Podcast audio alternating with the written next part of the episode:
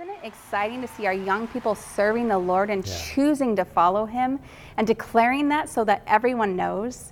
What a cool thing to get to experience and see those testimonies. Well, those for those of you that don't know who we are, I am Chantel, and this is my husband Brad, and we love this church, and we are excited to be here, and it's a treat to be here with you guys today. Now, as newlyweds, we actually came here and served on the team here for five years. I was kids ministry, he was worship, and um, it was just a fun experience, and we love the people here. Now we've been married for 12 years, and we have four beautiful boys. Our oldest is David, he'll be seven on the 14th, and he is our helpful bundle of energy. That kid can go many different speeds. And then we have our second, which is Noah, and he's five, and he's our very creative, artistic, very deep feeler of a child. And so then we have Micah, who is our four year old, and he is our protector. He has to protect his brothers and his family. And he's also our straight shooter. So if you want to know what's really going on, you just need to talk to him. And then our final one is Gideon, who is our two year old. He is our adrenaline junkie, AKA baby ninja. that kid wants to keep up with his three older brothers and does it very well. Well, for those of you that are doing the math, yes, we did have four children in less than five years. And for those of you wondering, no, we're not trying for a girl. In fact, I finally get the girl when we get a puppy in September. So I won't be the only female in the house, and I'm so excited. And we are excited too to be here with you guys, to be able to share what we feel like God has been speaking to us with you, and hopefully bring you guys some encouragement. Whenever Peter invites us to come and speak, he always asks, What's burning in your heart? What is it that God's been speaking to you in real time? What is going on in your life? And share basically from what Jesus is up to in your own life. And so, what we're talking about today is very fresh. Two weeks ago, I remember we were having a phone conversation. I was up at the top of Tumwater Hill at the end of C Street at the cul-de-sac. There's nothing magical about that place, but it, it is a, a memory of mine. I remember standing there, pacing back and forth, having a conversation about two verses out of 1 Peter and how we are living that out as a family, and frankly, how we're not living it out very well. That's, uh, as we all know, uh, yeah, we're not perfect. We're all in process. And so this is going to be a real life uh, kind of invite you over to our, our living room kind of roar family conversation. We're going to adopt you for 20 minutes and uh, let you in on, on what's going on in our lives and how we're trying to live this out in our family. And frankly, it's not just about our family. This is, this is right up uh, all of our alleys, exactly what we need to be hearing, I believe, in this season and in this time. There's obviously uncertainty all around us, and I love the book of First Peter because it's written to a, a, an audience who were in a place that was very uncertain. They were facing persecution. Our scenario might be different, but the uncertainty is still there. Um, and, and so today, as we dive in, um, I just want to uh, just take a minute and pray and ask God to speak to each of us right where we are at. This is part of our story, but this is really part of our bigger story of what Jesus is up to and what he wants to invite all of us into. So, Jesus, as we take a few moments and dive into the scriptures, I pray that you would speak to us. God, that you would and make these scriptures come alive to us mm-hmm. that this wouldn't just be some text on a screen or text on a page but jesus that this, this would be something that is living inside of us and god as we, we dive into this today i pray that you would speak to each one of us right where we're at in jesus name amen Amen. well, we're jumping in towards the end of 1 Peter, and uh, we're starting with just, just these two verses here. I'd love to read them together. 1 Peter chapter 5, verses 6 and 7. It says this Humble yourselves, therefore, under the mighty hand of God, so that at the proper time he may exalt you. Humble yourself in the sight of the Lord. I, I think about humility, and uh, the opposite of that is arrogance. It's being full of yourself, it's thinking more highly of yourself than you ought to. And, uh, and then I think about humility, and, and uh, this, is, this is having a, a, a right assessment of who you are, viewing yourself appropriately, not thinking of yourself too highly. And, but how do we get to humility? What does it look like for us to, to take a pathway, if you will, or a process to, to finding uh, humility in Christ. And I think there are two, two general pathways that, um, that I see. And one is a dangerous one, I would say a false pathway. And then one is, is one that I believe that God would want us to take. The first one is this. We can try to take a middle road between thinking too highly of ourselves or thinking too low of ourselves. And for most of human history, societies at large have uh, warned us, and it's been kind of ingrained in all of us, that we shouldn't t- think too highly of ourselves because often behavior that comes out of that is abusive towards others, it's taking advantage of other people because we think we're better than them. And more recently, in the 20th century, in Western cultures, it's almost like we've flip flopped that and we've said that thinking too low of yourself, that's where unhealthy habits happen. That's where harm to self and others comes from. And I think both are biblically are, are both, both biblically unhealthy as well. If we think too highly of ourselves, then we can uh, find ourselves putting our own self in the place of God through idolatry. And if we think too low of ourselves, man, we're created in the image of God. We are God's kids. God does not want us to think of ourselves and a low sort of self esteem. But how does this play out when it comes to humility? Again, often I find in my own life, I try to, to balance this. It's like I'm on a tightrope walking over Niagara Falls. I'm trying so hard not to fall off. And some days I find that I think too highly of myself. Man, I'm firing on all cylinders. Things are going great. And I start to take too much credit for that. And I start to lean this way. And then, nope, nope, nope. I, I remember scriptures such as Romans 12. Don't think of yourself more highly uh, than you ought to, but think of yourself in sober judgment So I get myself back up on this tightrope and I'm, I'm just focused in on, I need to be humble, I need to be humble. And then one day, man, things just aren't going well. I'm struggling in life. And I start to think too low of myself and I start slipping off this way. And nope, I've got to remind myself I'm more than a conqueror in Christ. I get myself back up on this tightrope and I'm trying to, to walk this tightrope of humility. And while both of those scriptures are obviously true. And while we shouldn't be thinking of ourselves more highly than we ought to or thinking too little of ourselves, what I find in my life, if I'm trying to find a pathway of humility in this, this, this balancing act, what happens is I just start focusing on what? My own self. That's literally the end of this whole thing is I just start to become inward focused. I start to look just inside and I start to get on this treadmill of I have to try harder, I have to try harder, and every day I feel like a failure. I don't know if you've ever felt that way when it comes to humility, but man, that just seems like a pathway to destruction and a pathway to discouragement, a pathway that is all about focus being fixated on me and my performance. I think there's another pathway C.S. Lewis has really helped me as I've processed through what does it look like to be humble and how do I become humble as Peter is encouraging us to. C.S. Lewis wrote this in Mere Christianity Do not imagine that if you meet a really humble man, he will be what most people call humble nowadays. He will not be a sort of greasy, smarmy person who is always telling you that, of course, I'm nobody. Probably all you will think about him is that he seemed a cheerful, intelligent person who took a real interest in what you said to him. Catch this he will not be thinking about humility. In fact, he will not be thinking about himself at all.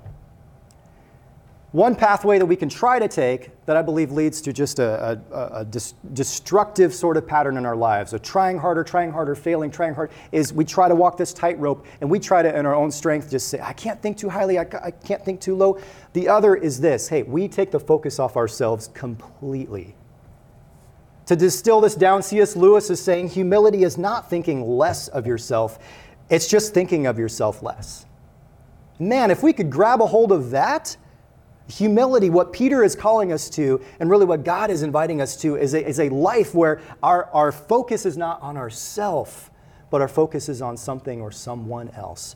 And Peter continues here Think of yourself less, or humble yourself under the mighty hand of God.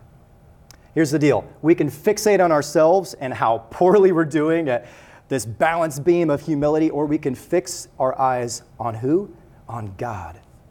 Fix our eyes on the mighty hand of God. Remember, Peter is writing to people who are full of uncertainty, people who are facing persecution, people who are trying to figure out how to live their life in, in a very difficult time. And he says, Humble yourself, think less of yourself, and focus your energy and your attention on the mighty hand of God. I, uh, I know for me as a man, handshakes are really, really important. I can't speak from a woman's perspective, but I can speak from a man's perspective. If somebody shakes my hand, if another man shakes my hand and it's really flimsy, that says something to me about that person. You can judge me if you want and say that's wrong, but that's just the reality of it. But if I walk up to somebody and they have a firm handshake, they look me in the eye, I can trust this person. I can trust this man. So when it comes to uh, handshakes, I remember a moment where um, one of the, the guys that we work with on a regular basis, uh, his name is Jake, and Jake is uh, not really a man, he's like a titan. He's massive. His hands could basically crush my face. And I remember the first time I met Jake, here I am, I'm walking up to him, cool as a cucumber on the outside. I reach out my hand, and inside I'm like, oh dear God, please don't crush my hand. Oh my goodness. But fortunately, he didn't break my hand. But man, I think about Jake. He's this big guy. He's strong. He's got strong hands. Then I think about God, the mighty hand of God. Deuteronomy 28 speaks of this The Lord brought us out of Egypt with a mighty hand and an outstretched arm, with great terror and with signs and wonders. Here's the deal every time this term mighty hand or the outstretched arm of God is, is referred to in Scripture, it's always about God bringing victory.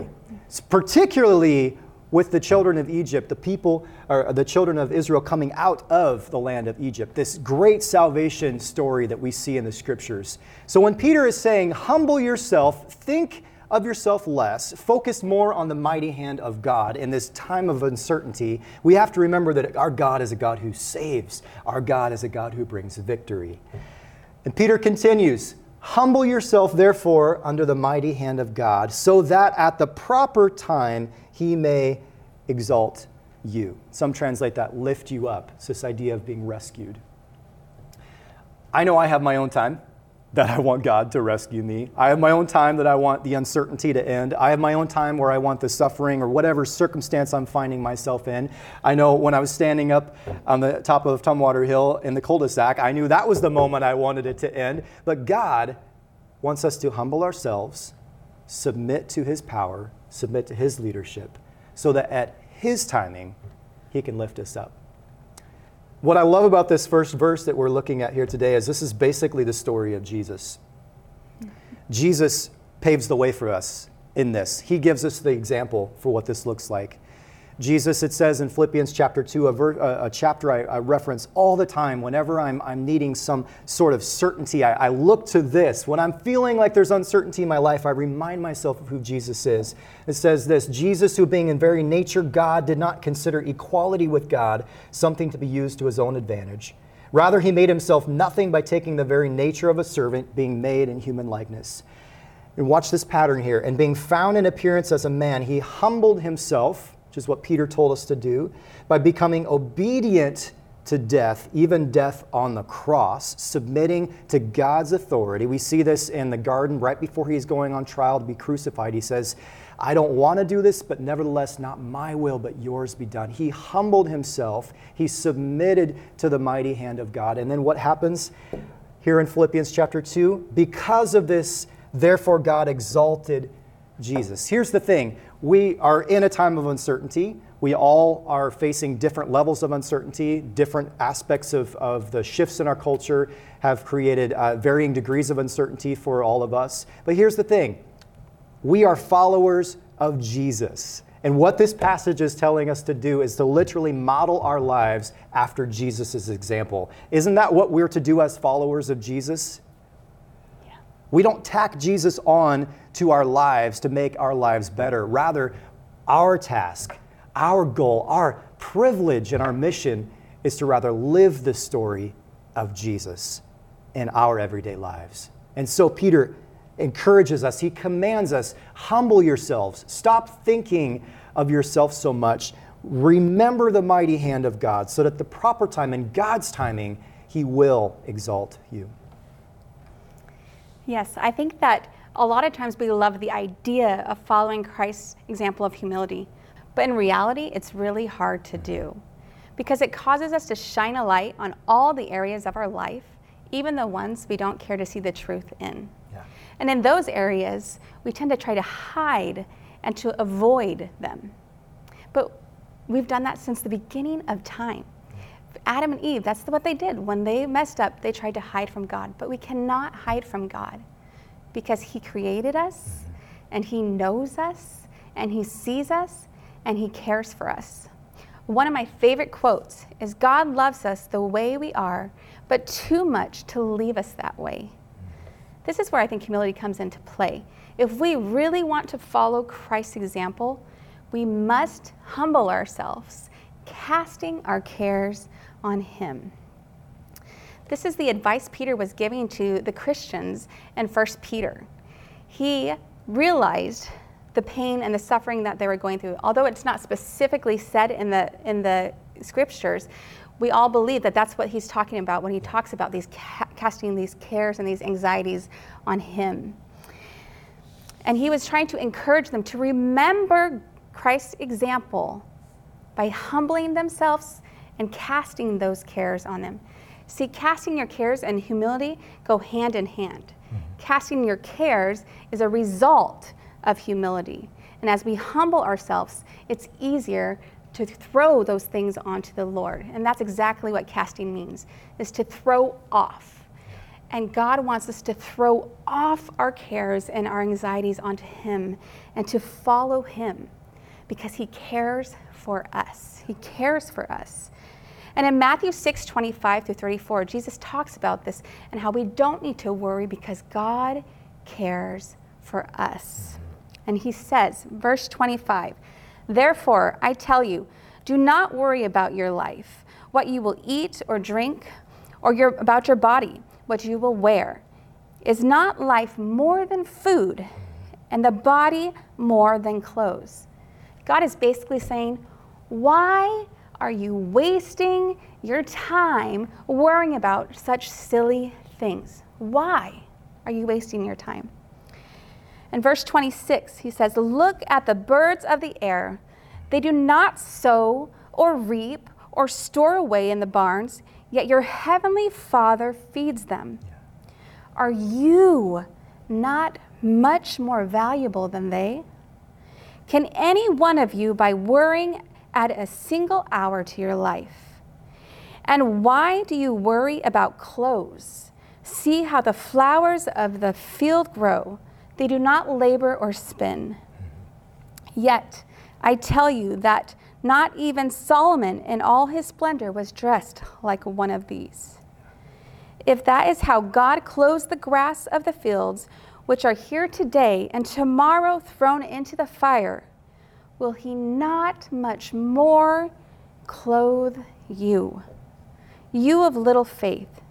So do not worry, saying, What shall we eat? Or what shall we drink? Or what shall we wear? For the pagans run after all these things, and your heavenly Father knows that you need them. If God can care for these birds and these flowers that do absolutely nothing, if He cares for them and He provides for them, why should we doubt that He will provide for us? There's this song called Man of Your Word. And one of the lyrics he says in there is, God has not failed, and he's not going to start with me. And I was, as I was listening to that song, I was laughing because I was like, wow, we so often think, oh, but we're the exception. What makes us so special that we're the exception that God will not care for us? It reminds me even of being a parent. You know, I have the four, the four boys, and between spilt milk and dropping your sandwich on the floor, and I can't find my underwear or my socks. And they come running to me hysterical, and it's the end of the world, right? They get so driven by this worry or this fear. And so many times I've had to calm them down and get on my knee and look them in the face and say, Has mama ever not taken care of you? Has mama never not taken care of you. And I think that God is saying this in these verses. Yeah. He is saying, Has your heavenly Father ever not taken care of you? So why are you worrying? Mm-hmm. Because I know what you need. Yeah. He knows. He knows what we need. And He cares about what we need, right? He cares about us. And He may not do it the way we want. Mm-hmm. And He doesn't value all the worldly things that maybe we value, but He promises to provide for our daily needs.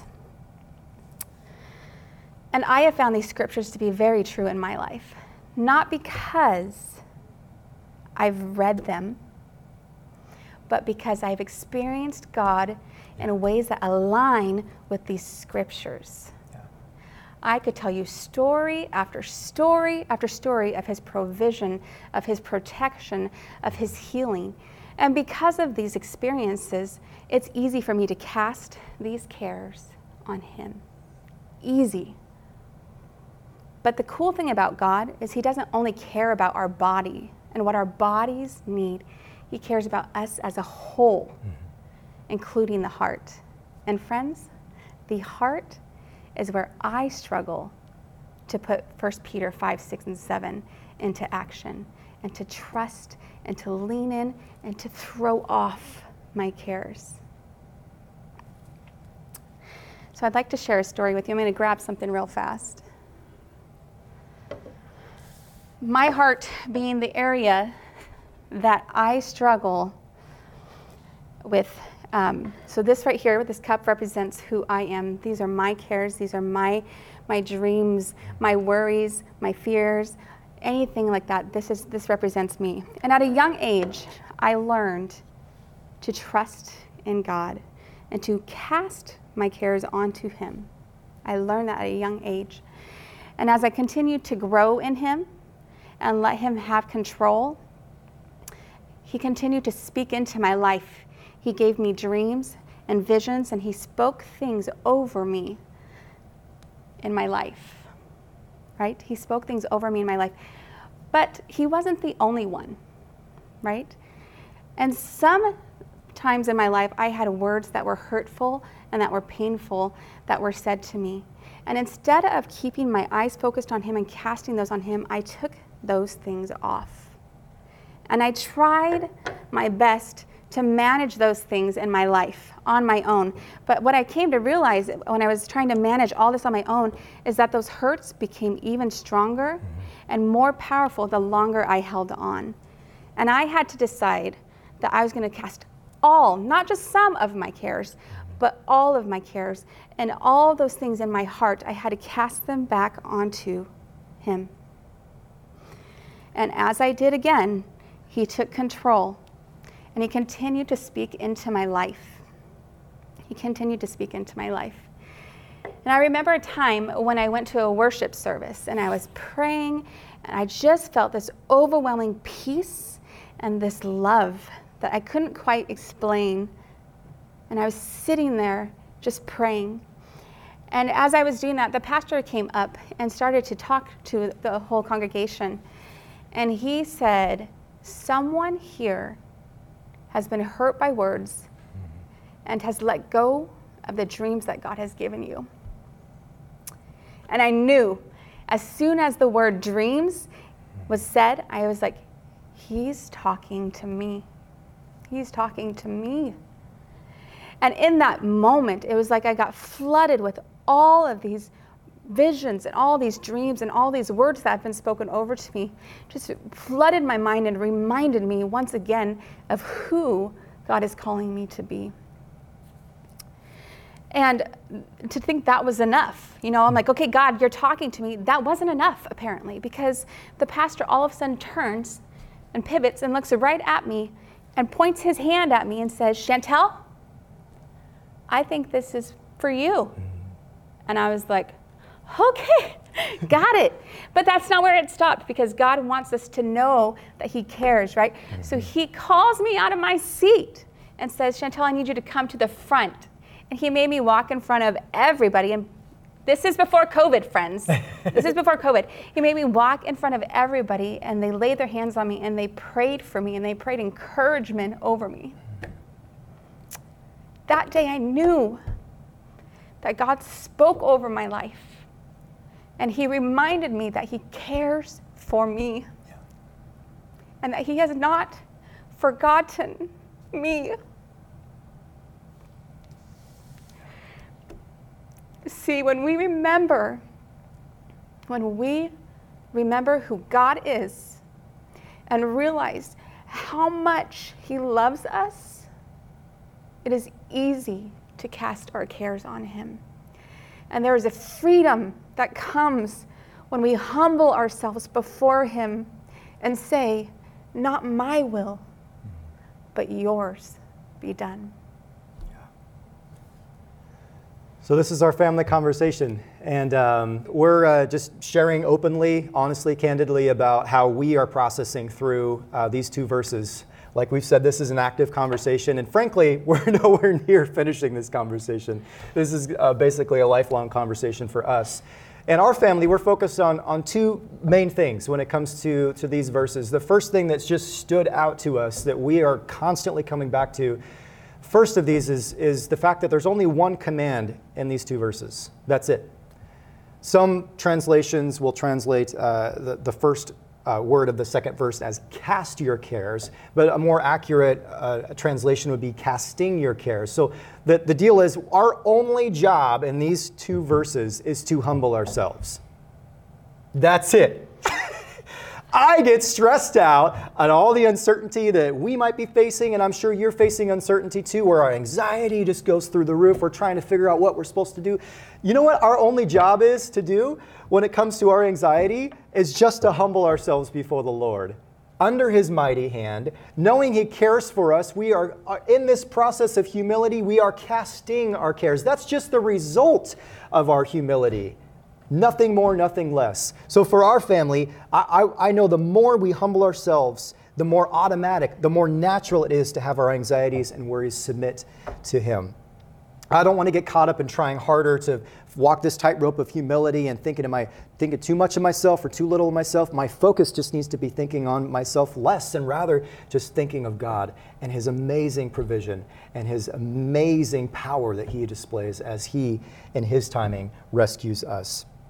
The second thing we keep coming back to in this text is that following Jesus just simply means living this story. This pattern, this is the Christian life. We didn't sign up for an easy life as followers of Jesus. We didn't sign up so that he would make our lives better. We signed up to literally follow the pattern of Jesus. And that's what we have here. So, whenever I face uncertainty, I remember the uncertainty, the, the pain, the suffering that Jesus went through. I remember the, the pain and suffering that these folks went through as Peter's writing to them. I remember that Jesus humbled himself. I remember that he submitted to the mighty hand of God. And even though I love this out of Psalm 23, one of the most famous passages, but it's a reminder to us even though I walk through the valley of the shadow of death, I will fear no evil, for you are with me through all of this as we humble ourselves just like Jesus did. We submit to God. And in it all, God cares for us and He will come to our rescue. Not in the exact way we expect often, not in the exact timing we expect, but God will come through because why? He cares for us. Not just our physical needs, He cares about our hearts, and our souls, our dreams, our passions as we submit and humble ourselves before Him. So, as we wrap up today, this is our conversation, this is our life. Like I said, whenever Peter invites us to come speak, this is uh, what he says. Just speak whatever's burning on your hearts, whatever's deep inside of your, your spirit. So for us, we're focusing on, there's just one thing we need to do is just humble ourselves.